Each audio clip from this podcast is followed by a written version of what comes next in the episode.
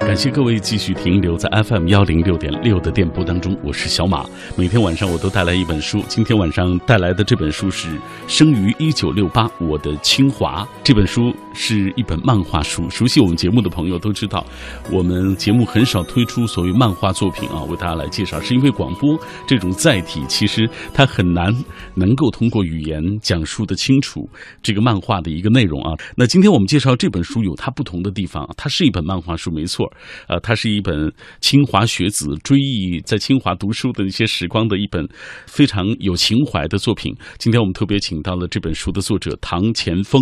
从广州远道而来啊！大家一听他的这个口音就知道南方人。大家好，您是从小生活在广州，对，在广州的边缘吧，离广州市中心很近。是不是在北京读清华大学的那五年是你在北方生活的最久的五年？啊、对，其实也是我第一次出远门，第一次出广东省，第一次坐火车。这本书叫做《生于一九六八》啊，您是生于一九六八，一九八六年考入清华大学，对，嗯然后我们当时是清华读五年，所以是九一年毕业，毕业。您学的是什么专业？精密仪器与机械学士，所以其实我是呃专业是精密仪器。听上去好像就是和高科技离得很近了。啊、当时有一些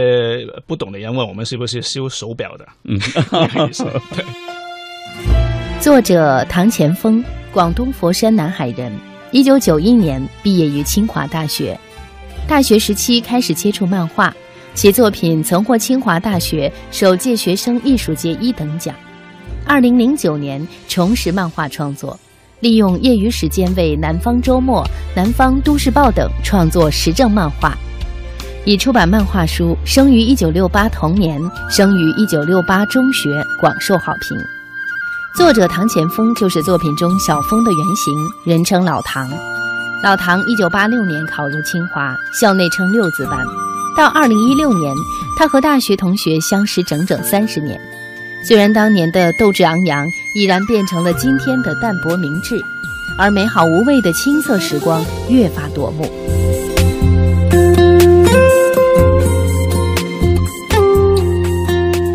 为什么毕业这么多年了，通过这样一本漫画书来追忆自己在清华的岁月？其实清华的五年刚好是我们人生最青春的五年嘛，呃，而且那个时候是刚才说过，我第一次出远门，然后就是跟全国各地的一些优秀的同龄人在一块，所以这个经历挺宝贵的，而且也是感触挺深。越是离开清华越久，就越越觉得很有必要把当时的一些一点一滴给写下来，给画下来。呃，通过漫画的这种形式，错喜欢漫画有多久了？啊、从小就喜欢画画，零七年开始就给报社画画漫画吧，就业余时间。二零一一年就推出第一本漫画，也是这个系列的第一本。其实，在大学的时候，我也是陆陆续续的比较喜欢画漫画，因为其实写清华的书还是不少吧，有很传统正经的写，也有写清华的学霸状元啊什么这些的。但是我想，就从漫画的角度这个方式，把清华的一些校园生活写下来，写一些普通的人，这个好像很少见到，嗯所以我觉得还是有点意思。呃，对于您来说，在清华读书的那五年，为什么给您留下了如此深刻的印象，以至于这几十年过去了，您看现在还会通过画漫画、写文字的方式来追忆清华岁月？首先，一个那个年代呢，就是清华确实在中学生的心理中是一个很神圣的地方嘛，对我也不例外。当时呢，我也是觉得自己有一定的幸运成分，考上清华了，所以一上去之后呢，完全觉得是像去了另外一个世界一样，让感受特别深。然后出来之后呢，其实也是很多时候大家同学聚到一块的话，嗯又会聊起当时校园的一些生活。慢慢的时间越久，就大家越怀念。但是呢，有些点滴，有一些细节呢，大家慢慢的就遗忘掉了。所以我想得要抓紧时间把这个画下来、写下来。接下来我们就打开书看一看这个漫画当中您都画了些什么，写了些什么，好，给大家讲一讲。来，好，啊这个书里面呢，其实还是写我们那个年代的校园生活吧。虽然说的是清华，但其实那个时候其他大学的校园生活都大同小异，所以其实也可以说是八十年代的一些大学的那个比较普遍的一个校园生活。呃，当然我也写了一些当时的一个时代背景啊、呃不光是一些校园里面的发生的事情了，因为我现在也时不时有跟呃当代的一些呃大学生有一点接触，就发觉这个相差太远了。我们那个年代，现在这个年代，有一些我们当时觉得很有意思的事情呢，那现在他们完全是闻所未未闻，非觉得非常惊讶。比如说，我们当时有那个去外校跟那个其他学校的女生宿舍结成友好宿舍啊，呃，或是我们的课余活动很很多方面就是看录像、嗯看电影，但最重要一项就是周末舞会，把饭堂全部就一下就整个周末就一下子变成舞那个舞厅了啊、这也是呃这是女孩子的一个很重要的方式吧。嗯啊， 总的来说，那个时候虽然就是生活各方面很艰苦，呃，条件也比现在差很远，嗯但是其实我们觉得感觉挺丰富的。这个在整个成长的记忆当中，关于大学这个食堂的记忆是特别重要的一块儿。我看这本书当中有很多描绘那个那个场景的啊，对啊，呃，比如说吧，我们觉得特别逗的是，因为我们中学也是住校的，但是没看过清华那些人那么张扬、那么夸张的。他们有些人就拿着个看上去像脸盆一样的去打饭，甚至于拿着个痰盂一样的那个东西去打饭对，因为这样的话，那个师傅可以打得多一些。 啊我还看有呢，就是像饭堂里面呢，有些师傅，你哎，真看不出来他们那么厉害哦，有些英文的挺好。所以后来我们听说一些呃新闻，就说呃某些大学的饭堂的师傅后来考上什么很好的学校读本科啊，读研究生那些，嗯后来就觉得不奇怪了。就是藏龙卧虎之地啊，啊其实是。对，嗯呃关于吃这部分，因为我印象特别深啊，啊我就记得你说小鸡炖蘑菇，啊，呃，还有什么呃涮羊肉，对啊对啊对什么八食堂、九食堂，当时到底有多少食堂？其实我都闹 不清。对对，反正那个时候每个食堂呢都是，呃，还是有它不同的特色的。比如说我们那个八食堂呢，就是我们叫和尚食堂，嗯因为都是在男生宿舍那那个附区近域里面。啊对，但是七食堂呢，就附近是女生食堂，呃，嗯那个女生宿舍，所以就是我们有时候就就奔到那个那些七食堂啊那些地方去了。嗯，呃，八食堂主要是小炒好。嗯，对，但是竞争也挺激烈，因为全部都是男的嘛，啊都站在那个窗窗口上面。就吃的也多，哈哈对，现在还是挺怀念那个时候那个食堂那些那些伙食的。生于一九六八，我的清华。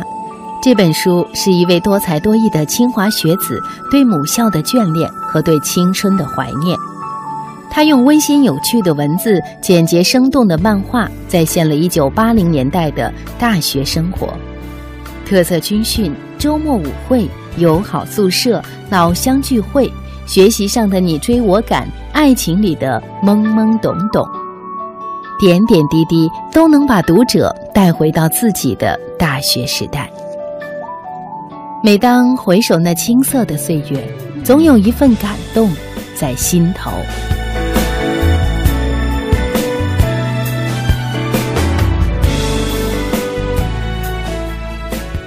讲一讲你当时住的那个宿舍的同学们吧，有印象吗？印象都非常深刻了。我还记得，就第一天刚到的时候，是认识了一个就住在五道口的一个同学，北京同学，他是北大附上去的。然后呢，他那天就很热情了，他骑着他的自行车带着我就到学校里面就到处逛，还爬上了那个因为清华主楼的很楼大顶。呃，对对对，啊、当时有那么大吗？当时其实也挺大的，嗯，我估计跟现在应该相差不是很远吧，只不过就是说当时很多地方就荒郊野外一样。哦哦，啊、他现在呢就把那些地方呢都是建了楼了，对，把它规利整用起化来了。啊，我那个同学就就是我也是第一次上北京家，就是上他家嘛，就是因为五道口嘛，嗯他对附近啊对清华都都挺熟悉的，呃然后跟他成了一个呃挺好的朋友。后来他就呃去美国了，对他也是我们班里面就唯一的一对呃成功的，就跟我们班另外一个女同学后来结婚的，嗯，对啊呃，那么多当时恋爱的同学当中，就成了他们这一对儿。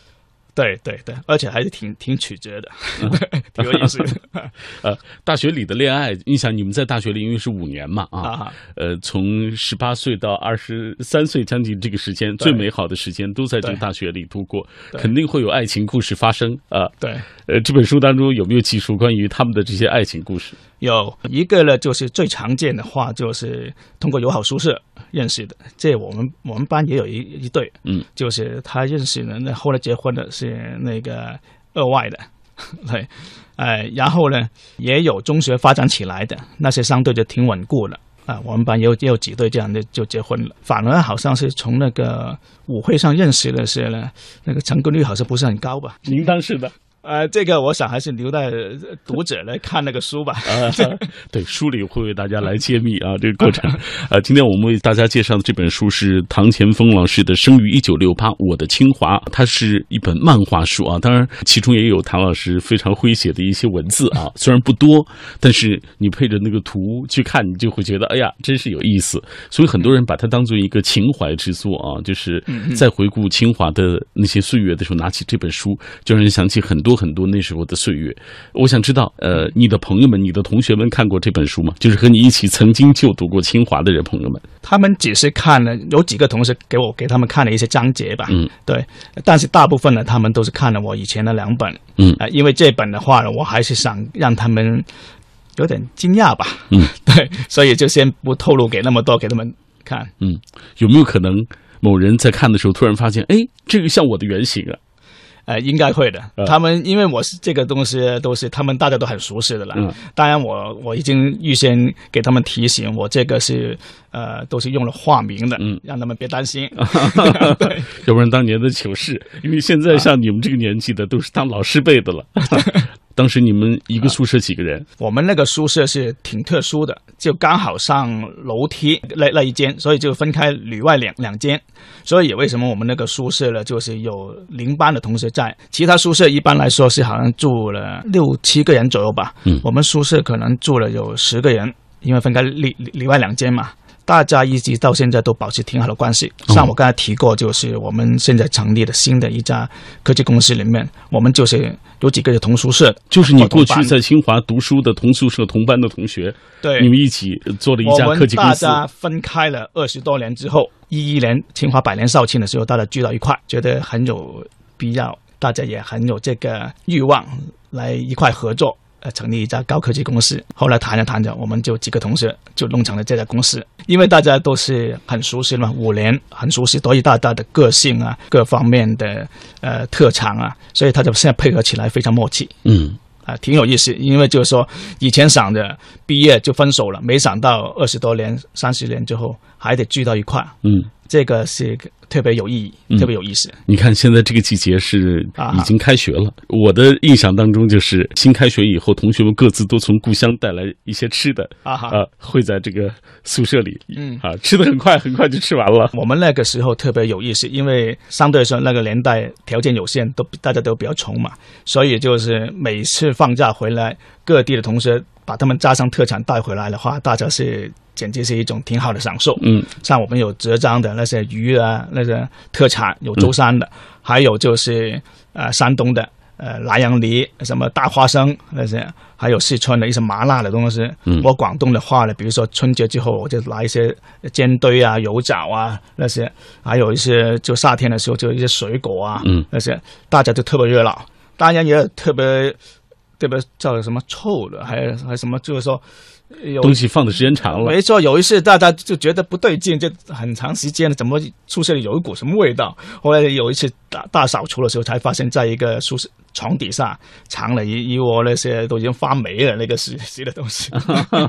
忘记了是吧？对对，忘记了嗯，其实宿舍里这个偷吃的岁月，啊哈。这个书里也写到了。对对，我们就是特别是老乡聚会的时候，嗯经常大家用一些电炉。宿舍里不允许用的。没错，我估计现在的宿舍很少用电炉了，可能他们也没听说过。嗯那时候而且用都是用大功率的啊、然后就一我们广东人特别喜欢吃嘛，一大帮广东人聚到一块的时候，又去饭堂顺手拉几个大白菜，又去圆明园采一些什么西洋菜啊，或是摸些田螺啊，啊然后就是大家聚一块的话，就是煲汤啊、炒菜那些，挺热闹。但是呢，烧着烧着就跳闸了断电跳闸了， 啊对，搞到楼道里面就全黑了。嗯。那帮老乡就先下手为强，又跳到楼道里大喊大叫说哪个家伙搞到跳闸，其实就自己 干。啊，所以像这种生活就是还是挺有意思嗯的。当然，大家可能一般都包括我以前也以为清华人可能就是就是很读书啊，嗯很乖啊，很什么这些，但其实也挺调皮，挺挺顽皮的。这方面啊，有人说，一九八零年代是中国近百年来最好的年代。那个年代的大学生有很多共同点，他们有很多美好的回忆与遐想。初入象牙塔的新鲜好奇，触碰爱情的笨拙慌乱，以及转眼各奔东西的依依不舍，会让读者看到那个年代别有特色的大学风貌和父辈们的成长历程。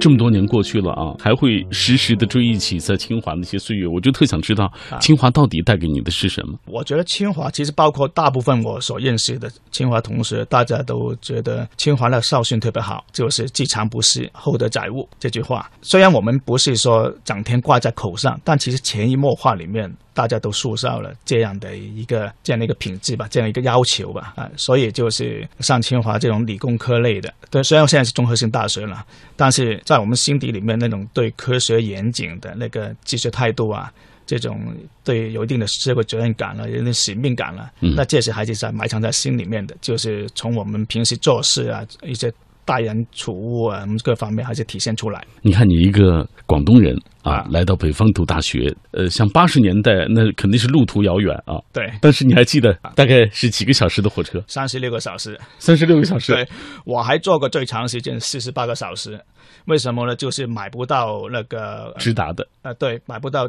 就是那个四十八次或是十五、十五、十六次的哦那那个、，这些车次你还记得？对现在 对对对啊！而且呢，十六、十五次是广州呃那个铁路局的服务态度特别好，嗯，四十次、四十八次是北京铁路局的服务态度就差 很多。对对，我那次是买不到票，所以就是要到郑州那边中转，嗯，然后就从郑州就一起坐站着去到北京，总共经历了四十八个小时。当时是硬座，因为年轻人嘛做，挺艰苦，就里面又没空调，风扇好像也没几把，嗯大家很热嘛，就是睡觉的时候，有些就睡在那个座位底下，有些甚至就睡到厕所旁边，那个卫生状况也挺差。是但是那时候年轻人嘛，嗯而且兴奋啊，嗯就是上清华嘛，嗯所以就是也不觉得不觉得怎么样，对 对哎，你看现在这些事情想起来，我们都觉得哎呀挺艰苦的对，但是当时都觉得特别兴奋，特其实别开心，苦中作乐，苦中就作这乐。样，啊对。嗯你看，人生就是这样，从南方来到北方，关于吃的这个问题，可能是最难解决的嘛，最难将就的。对对，因为其实刚来到北京，首先让我大失所望是北京的面条。我以前在南方的时候就听说北京北方的面是很有名嘛，我以为就北京的面条很好吃嘛，哪知道北京的面条那么难吃了。 对，因为因为在广东广州那边，我们整天吃云吞面啊，什么面那些很丰富，很好吃，觉得。对，嗯，在这边不习惯，但是其实挺有意思，就是说慢慢慢慢的就习惯了，而且爱上了。嗯，我后来包括现在的话，也挺回味北京的那些叫什么煎饼果子啊。啊，煎饼果啊子，对，还有那个我们那时候那些酸奶啊，还有呃馄馄饨啊、嗯那些的，都挺好吃，其实是。呃你看入乡随俗，慢慢的啊对就融入这个城市了啊。，对对啊，刚开始包括其实气候也不不习惯，就是太干燥了这边。嗯，呃，就是冬天的时候就呃暖气一出来就出鼻血啊，我们这些然后大概多久才适应北方的生活？大半年一年就应该习惯了。之后就呃，啊应该说在这个学校里、校园里就如鱼得水了啊。啊，对对，到了高年级就像老油条一样了，嗯 呃，清华大学这个呃读书的氛围当时怎么样？其实非常浓厚。我们刚开始大一的时候，觉得比高三还要高三。 对，因为各个也呃同学都是各地省市的什么状元尖子生啊、啊学霸那些嘛，大家都是呃想着我以前在中学里是数一数二的，嗯不甘落后啊，所以大家都是挺挺刻苦、挺拼命的。嗯，我其实觉得自己已经是够刻苦了，因为高中的时候，但是一到那我就觉得自己其实也就排中等左右，就是刻苦程度对， 挺吓人的。后来呢，就是其实慢慢的大家也想开了，嗯就是个人之间也找对了自己的位置，呃，所以大家就不会那么盲目的来来刻苦了看书，有些可能就更专注于他是搞科研，嗯有些更专注于他所喜爱的那个科目，嗯其他的觉得没什么帮助，不是很喜欢的科目，就不像像以前那样科科都争满分啊，那这种状态了啊，这种这种状态是最理想的，这个时候的更多的学习是为了兴趣啊对，从自己的兴趣作为一对，个出发点嗯就明目标更明确，而不是就是说光是单纯的呃争第一、第二啊，这种嗯名义上、那种面子上的工程。现在经常会跟你的你的孩子这一辈，或啊者是学生这一辈去说起曾经在清华的一些岁月吗？其实现在代沟还挺厉害的啊，代沟很厉害啊，因为我小孩也是去了美国念高中，美国的那个教育跟国内还相差挺远。不过呢，其实他们还是呃知道清华这个牌子的分量，也是挺敬重的。包括他们接触我们的同学，也知道我们同学都挺优秀的，呃，所以他们其实也是觉得挺感兴趣嘛，对清华，包括我们那个年代发生的事情。通过这样一本书，嗯，漫画，想要告诉大家什么？清华是一间非常优秀的大学，里面有非常优秀的学生。如果是现在的中学生呢，推荐他们考清华、上清华。然后呢，我就是感受到，呃，我们那些清华同学、清华校友呢，特别是我们那个年代的，呃，都是挺有一种社会责任感和使命感的，在社会的各个领域、行业都做出了挺好的表率作作用。所以你要通过自己的笔，把那一段岁月描绘出来。对我希望就是我们那个年代经历过的同龄人，可以重温一下我们那个年代的一些有意义的事情。嗯，而对于新生代的那些年轻人呢，他们也可以通过这本书来了解到他们的父辈，我们那个年代所经历过的，呃，无论是校园生活也好，那时候的年轻人，他们现在跟他们年龄一样的人的那个所想所做，还是那个时候的社会的大背景。嗯。啊，都通过这本书有所了解吧。没错，嗯，他不仅仅是一个，呃，就是曾经的清华学子回味当时那段时光的一本书。我觉得通过这样一本书，可以看出一个时代它在不断的进步。八十年代，很多人都说是一个非常美好的一个年代，挺有理想情怀的那个年代。相对现在比较物质化、比较商业化的社会来说，所以现在很多人都很怀念那个年代。呃，起码对于现在的年轻人或者对于现在社会人来说，那个年代还是有一些可取的地方，可以有一些参考，有一些价值。我们今天通过这样的方式为大家介绍了唐前锋老师的这本书《生于一九六八，我的清华》这样的一段岁月，让他通过漫画的方式来表达出来。相信当你打开这本书看到这些漫画的时候，除了忍俊不禁啊，除了这些幽默之外，你还能看到这背后所蕴含的那些情怀的东西。我想这是最为重要的。谢谢您。好，谢谢。妙趣横生的清华纪念册，笑中带泪的青春回忆录。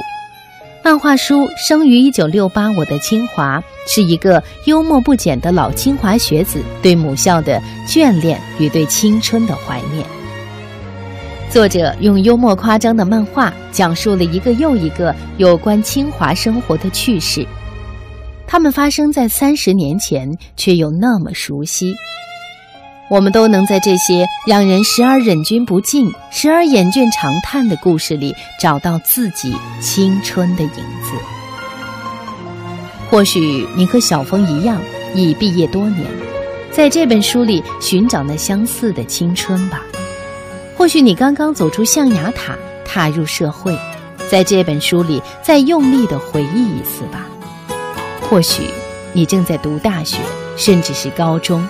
在这本书中憧憬要到来的美好吧。